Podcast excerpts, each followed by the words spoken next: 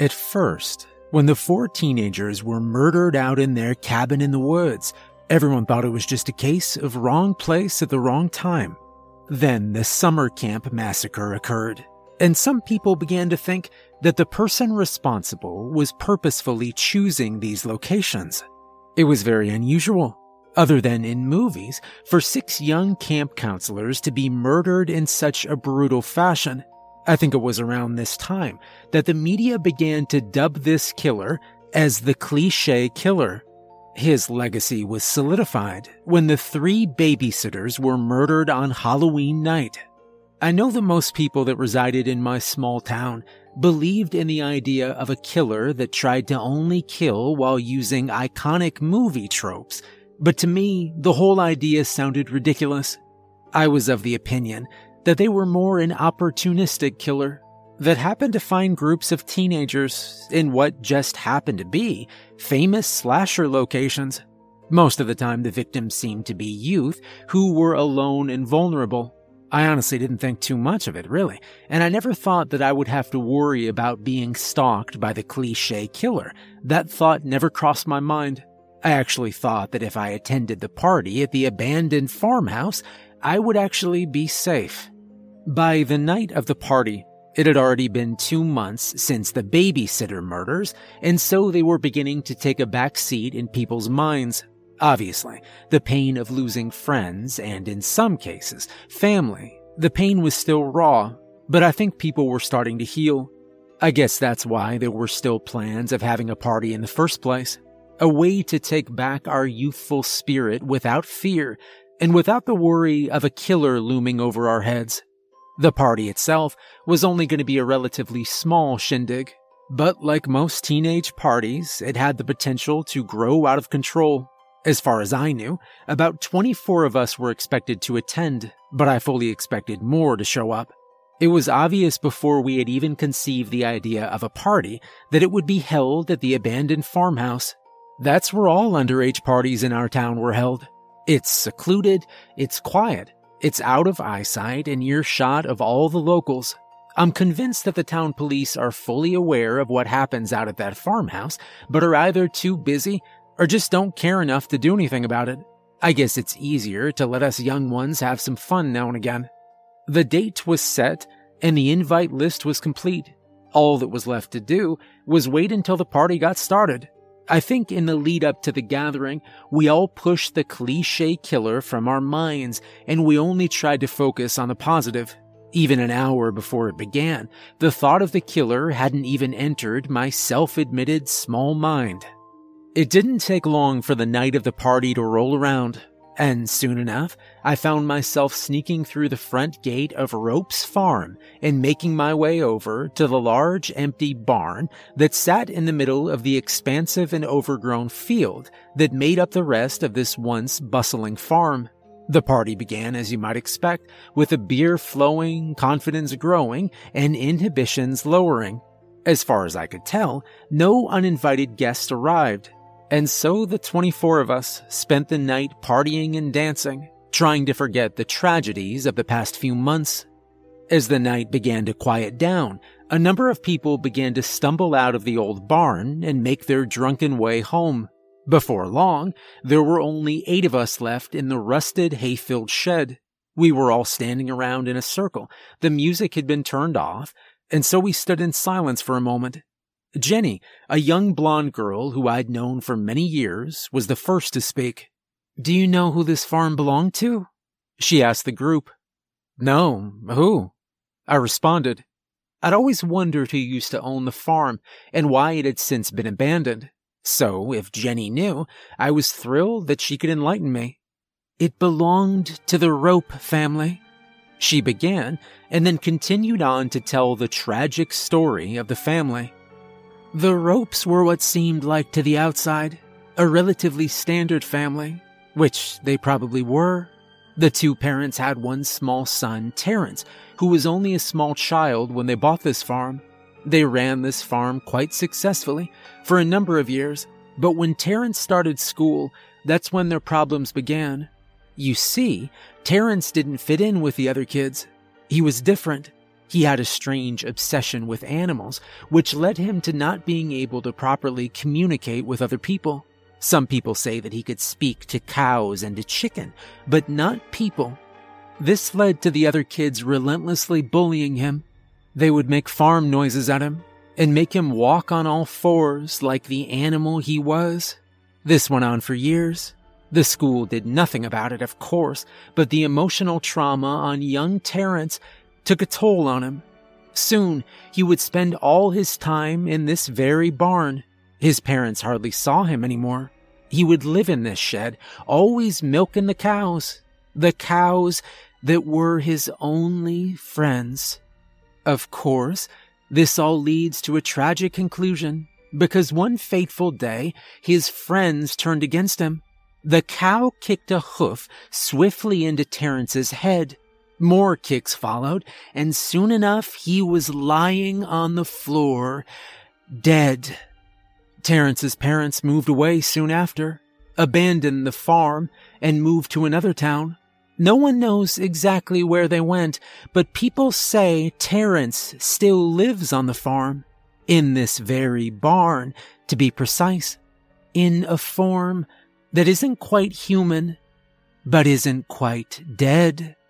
It is said that anyone who trespasses on his land, though, will meet Terence. He's said to drain his victims of all their blood with the very milking machine that he used to milk the cows with. Jenny stopped speaking, and when I looked around at the group of us standing in a circle, I saw everyone's blank expressions. I couldn't hold it in once I'd finished processing what she'd just told us. I burst out laughing, and once I let out a chuckle, everyone else followed. That is the biggest load of shit I've ever heard. I said to Jenny, No, it's not, it's true. Why do you think it's called Rope Farm? She retorted angrily. I, I don't know why it's called that, but everyone knows that Terrence Rope was killed at summer camp. He was set alight by the camp counselors, and now he stalks the campground, preying on other counselors. Apparently, he turns them into human s'mores. That's what I heard, anyway. Ethan said. Ethan is one of my best friends, but he isn't exactly known for being the smartest person in the room. He definitely isn't the smartest person that has been inside this barn, and that includes the cows. You're an idiot, Ethan. I thought everyone knew that Terrence was killed in the woods, abandoned by the other kids in his scout group. He was forced to try and survive alone in the woods. Jerry, another person present in the group, said, Well, I heard that he hunts babysitters because he was murdered by a young child that he was babysitting. He wouldn't let them stay up late, and so they killed him. Well, that's what I've heard anyway. Another voice from within the circle said, I had heard enough at this point. I thought we'd come here to take our minds off of all this killing and murder, yet here we were, telling stories of a local urban myth all about killing and murder. This conversation didn't sit well with me, especially after the recent events that had transpired, so I decided to voice my concerns.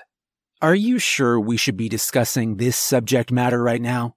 After everything that's happened, I don't think it's really appropriate. I said to the group, hoping we could move past this topic of conversation. Of course now's the time to discuss it.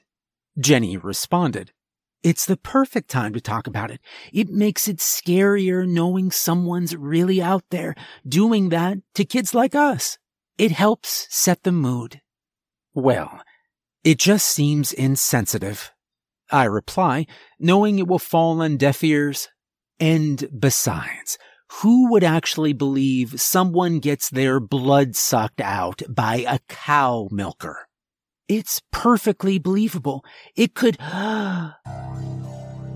Jenny stopped mid sentence and let out a loud grunt of air.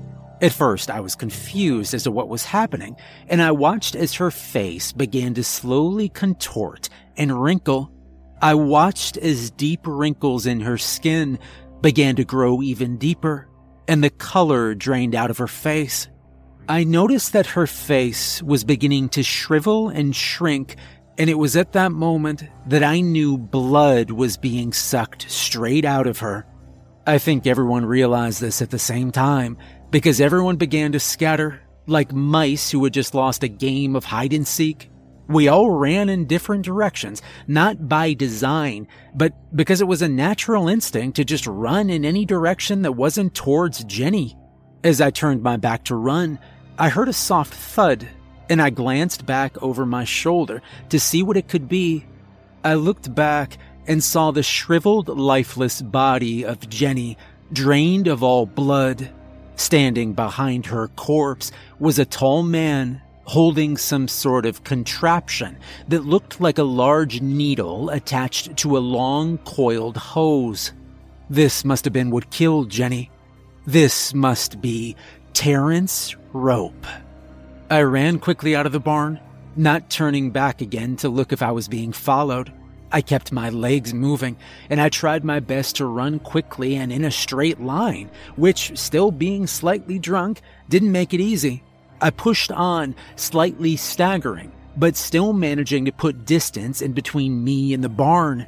I could feel my chest begin to tighten because of the physical exercise, but I had to push through it. It was better to be puffed out than dead.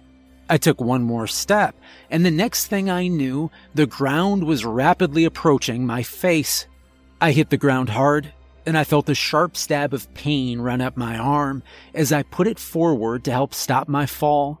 I looked around the area to see what I'd possibly fallen over, but saw nothing but flat, grassy earth. Somehow I'd just fallen without any warning or without anyone there to trip me. One thing I did notice while I had my quick visit to the floor was a large man slowly walking towards me. He looked calm as he approached me, each step a slow but large stride. The man was dressed in blue overalls, but beneath was only bare skin. In one hand, he held the strange needle and hose device, and in the other, he was holding some sort of pump. Covering his face was a strange mask. It appeared to be made out of cheap, thin wood and was covered in slodges of black and white paint. I speedily tried to stand up again and began to run away before this man had caught up to me. But I only took three or four steps before I'd already stumbled and fallen back down onto the dusty ground. I picked myself up again, unsure of how I'd managed to fall over again I glanced back over my shoulder one more time and saw that Terence was now only a few meters behind me, his arm extending out the needle towards me. I don't know what came over me, but I suddenly had the idea to head back inside of the barn and hide from him rather than run away. Maybe if I hid, he would lose interest in me and go after someone else. I know I could have tried to keep running, but it felt like one of those dreams where you're being chased, but your legs don't want to work. I ran forwards towards Terence, but I stepped to one side at the last second and avoided a needle getting stuck into me. I kept running, trying to place as much distance between him and me as I could. It would mean more time to hide once I reached the barn. My feet must have tried a bit harder to stay on the grassy dirt this time because I made it to the barn door without tripping again. It was still open. I guess no one stopped to close it on their panic filled way out, and the first thing I saw when I entered was Jenny's lifeless, prune like body on the barn floor. I tried to avert my eyes from the disturbing sight, but I couldn't help but look over. That could be me if I don't find a good hiding spot quickly. My eyes darted around the barn, hoping to find a large hay bale or a trap door I could hide in. I didn't see either of those, but what I did see was even better. The gun was sitting atop an old bench that was tucked away nicely in the corner of the barn. I hadn't even seen this bench the entire night, but luckily I'd seen it when I really needed to. The gun was just laying on the wooden bench top, and it was probably my only hope of survival. I ran over to the bench and picked up the small handgun that was resting there. It felt heavy in my hands, but it felt powerful too. powerful enough to stop the psycho that was about to walk through the barn door. I quickly checked the gun so I could be sure it contained ammo. I discovered that there were three bullets loaded, three chances to kill him. I crouched down just in front of the bench, trying my best to camouflage myself into the dark corner. I hadn't seen this corner of the barn for the few hours that I'd been here, so I hoped that he would forget to check here too. That was unlikely, considering if this was Terrence, he'd spent most of his life in this very barn. Nevertheless, I was going to try my luck by hiding here, using the gun if I needed to.